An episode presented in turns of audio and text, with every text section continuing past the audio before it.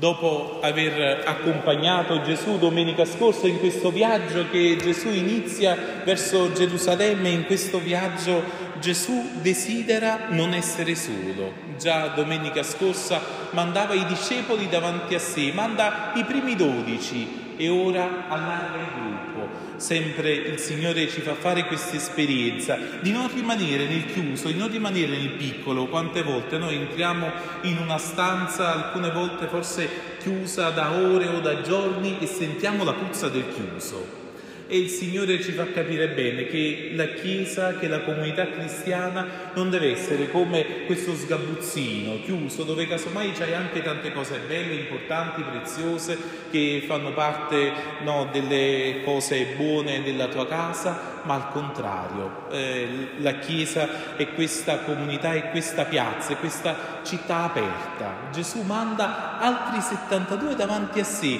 chiedendo loro di annunciare il regno di Dio.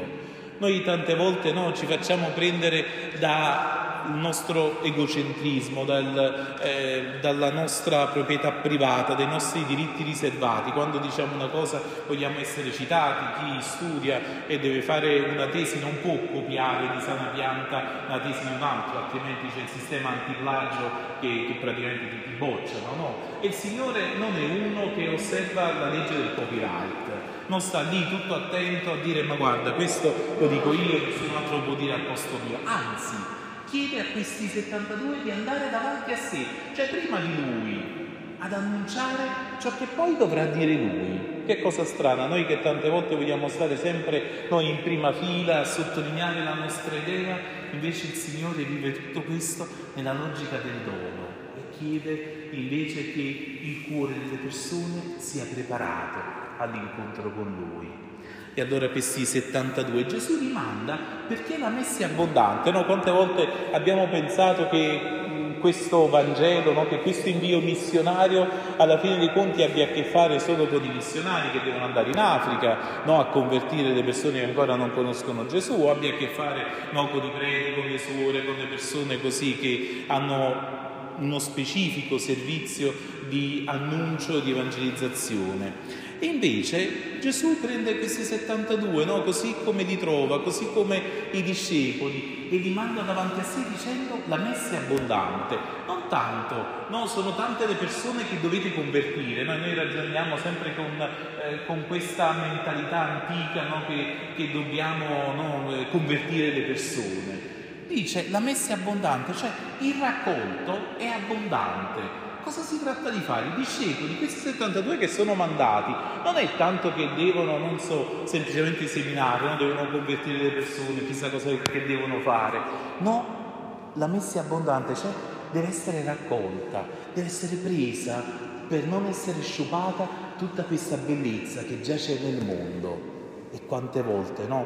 pensiamo che dobbiamo fare proselitismo e al contrario invece dobbiamo permettere alla bellezza che c'è nel cuore di ognuno di noi di uscire fuori. E come esce fuori? Sapendo che il regno di Dio è vicino, che questo annuncio che Dio si è fatto prossimo a noi e allora diventa facile, perché non devo avere paura no, di custodire o di mettere, non so, un po' eh, la plastica sopra eh, il mio raccolto, no, in modo che, eh, che nessun agente atmosferico no, la, la possa danneggiare al contrario, no? questa messa era raccolta e Gesù dà queste istruzioni no? ai discepoli e spiega loro cos'è che devono fare, no? devono andare come agnelli in mezzo a lupi. Eh, che cosa strana, tante volte noi eh, pensiamo che la fede deve essere un nostro baluardo, quasi come eh, se deve essere no, uno strumento, quasi un'arma che, eh, che, dobbiamo andare contro gli altri tante volte ci sentiamo che ci dobbiamo comportare più da lupi che non da agnelli.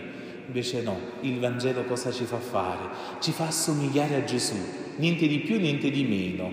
E Gesù chi è? Se non l'agnello immolato, è colui che ha dato la vita per noi, che ha dato la vita per te. E allora cosa è? chi è l'agnello?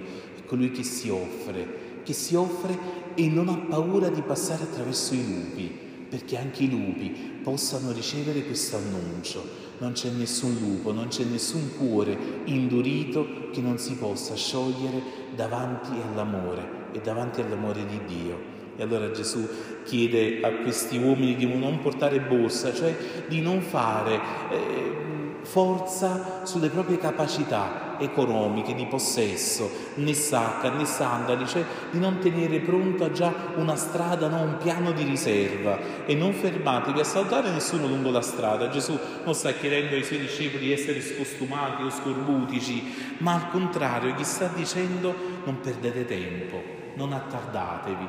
Quante volte no? sappiamo che dobbiamo fare una cosa e ci iniziamo no? ad andare si dalle nostre parti per vicoli di carrieri, no? ce ne andiamo eh, per altre cose che casomai non sono importanti, che non sono essenziali, ma che casomai ci occupano, ma ci fanno perdere tempo non salutate nessuno lungo la strada. Il saluto nel mondo ebraico richiedeva ore, se non giorni, di accogliere una persona, non era il ciao semplice no? che, che, che, noi appunto no? come persone civili siamo chiamati evidentemente a fare eh, con tutti quanti. No? Non salutare nessuno significa sei diretto a una città, vai lì, hai un servizio, fai quello, eh, sei chiamato nella tua vocazione al matrimonio, alla consacrazione, a un lavoro, a una missione specifica, non perderti in altro, no? E, in qualunque casa entriate dite pace a questa casa il dono della pace, il dono della pace che non è l'assenza dei conflitti, ma la pace vera è quando stai anche nel mondo, quando stai anche nei problemi, quando stai anche nelle lotte, nelle malattie, nelle sofferenze, nella morte e continui a stare nella pace perché senti che il Signore è vicino a te e aggiunge Gesù, dice eh, andate no? e, e, mangiate di quello che vi, che vi, sarà offerto, guarite i malati che vi si trovano e dite loro, è vicino a voi il regno di Dio. Qual è quest'opera che Gesù vuole fare attraverso di noi? La guarigione del cuore, la guarigione degli altri. E come si fanno a guarire le persone? Non dobbiamo fare i guru, non dobbiamo fare gli stregoni, non dobbiamo eh, dire eh, formule o porzioni magiche dobbiamo dire il regno di Dio è vicino. Cioè, cos'è che guarisce le persone? Sapere che il Signore non è lontano, ma che il Signore è con te, che l'amore ti è vicino. E questo amore come arriva? Non perché ognuno di noi si può sentire bravo, investito di un'autorità. Gesù come li manda questi discepoli? Li manda a due a due. E quanto è importante questo perché il Signore capisce bene che se siamo nati, siamo nati dall'amore di due persone, se siamo nel mondo siamo sempre in relazione, nessuno di noi può sapere chi è Lui se non in rapporto a un altro. Quante volte invece ci dimentichiamo di questo e cadiamo nelle nostre assolutizzazioni, viviamo da individualisti, viviamo con i paraocchi, Invece il Signore ci fa cogliere che la bellezza della vita si coglie nella fraternità, si coglie nella bellezza di stare in relazione con gli altri. Allora Gesù ci manda due a due perché non è tanto una dottrina, non è tanto una parola che dobbiamo dire, ma è un'esperienza da far cogliere. Il cristianesimo va avanti così, non per proselitismo, dice Papa Francesco, ma per attrazione due persone che vivono il Vangelo testimoniano, testimoniano l'amore di Dio e altri vedono queste persone come si vogliono bene, no? la, la, lettera a Dionito così antica, eh, che, dove cristiani, dove le persone incontrano i cristiani e dicono mamma mia ma come si vogliono bene e l'uno e l'altro sono pronti a dare la vita.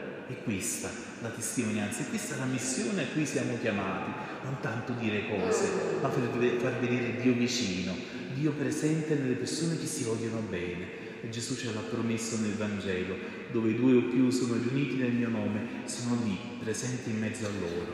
Forse abbiamo tante presenze del Signore, ce l'abbiamo nei sacramenti, nell'Eucaristia, eh, ce l'abbiamo nei malati, nei sofferenti, nei poveri, ma forse è una presenza del Signore che tante volte ci dimentichiamo di rendere visibile è quella tra noi fratelli e sorelle, e tra noi cristiani, e tra noi che condividiamo lo stesso Vangelo.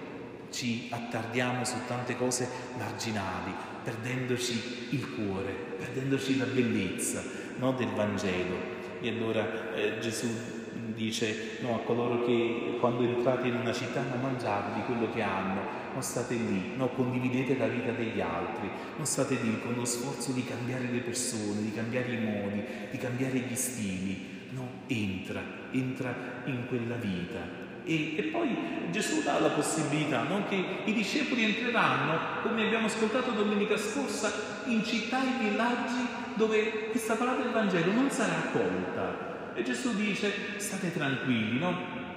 Scotite anche la polvere i vostri, sotto i vostri sandali, eh, che non significa no, mandare a quel paese le persone, tante volte forse vogliamo eh, no, prendere così, ma invece scuotere quella polvere sotto i sandali significa che non si attacchi al tuo cuore nessun rancore nei confronti di quelle persone che ti rifiutano quante volte, casomai abbiamo amato gli altri, abbiamo vissuto no, la dinamica del rifiuto come vedevamo pure domenica scorsa e ci siamo rimasti, ci siamo rimasti no, a cucire e scucire no, su, su quella realtà. Invece il Signore dice lascia anche la polvere, non attaccarti a quel no che hanno ricevuto. E anche Gesù però chiede un'attenzione, dice comunque dite loro è vicino a voi il regno di Dio, cioè anche se tu rifiuti, anche se tu dici di no, il Signore comunque ti è vicino stai attento, ognuno di noi stia attento ai no che dice. Quante volte c'è più facile dire di no, dire di no all'amore di Dio, dire di no alla bellezza. C'è più facile invece accontentarci, accomodarci nei nostri villaggi. E dice Gesù, eh, Sodoma farà, eh, per voi c'è una sorte peggiore di quella di Sodoma. Cioè fai attenzione quando stai davanti alle cose belle e ti vuoi tirar fuori, perché non stai accogliendo la salvezza, non stai accogliendo la misericordia. Non è tanto che eh, il Signore ci condanna, il Signore non condanna nessuno, siamo noi che ci mettiamo fuori di quell'amore. E questi 72, dopo aver, rifiu- dopo aver ricevuto accoglienze rifiuti, dopo aver visto come la parola del Vangelo è potente, ritornano. E come ritornano? Ci dice il Vangelo che tornano pieni di gioia se vogliamo vedere se siamo veramente missionari del Vangelo, scopriamo se nel nostro cuore c'è la gioia. La gioia è il termometro della nostra vita e della nostra vita cristiana. Se sei contento, se sei contento, se sperimenti la gioia del cuore ogni volta che ami, ogni volta che ti offri, ogni volta che sposti il centro della tua vita sull'altro rispetto a che te stesso, ti ritorna questa gioia del cuore perché ti sei donato, perché hai vissuto la tua vita con un altro sguardo, con un'altra vita. E allora il Signore ci dà questa gioia. Gesù eh, aiuta i discepoli a capire non è tanto la potenza della mia parola che vi salverà, rallegratevi piuttosto che i vostri nomi sono scritti nei cieli.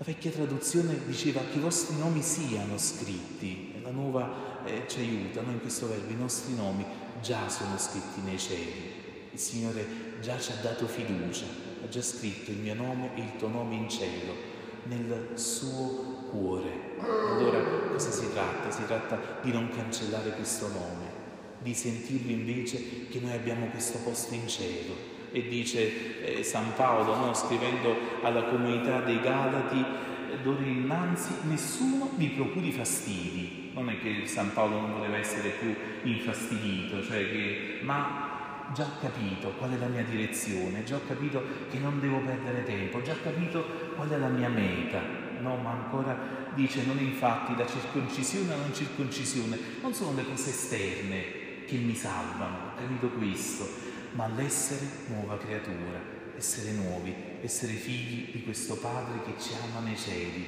E allora sì, che in questo essere nuove creature, che c'è la risposta alla nostra vita, questo nome scritto in cielo, che ci fa sentire, no? come il profeta Isaia, di rallegrarci, di esultare. Perché?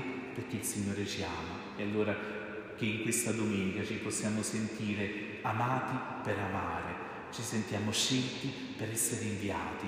E allora che ciascuno parta da questa Chiesa dopo aver condiviso il corpo e il sangue del Signore sentendo questo compito. Faccio parte di questi 72 inviati, anche io, con chi mi sta accanto, dovrò testimoniare la bellezza e la freschezza del Vangelo.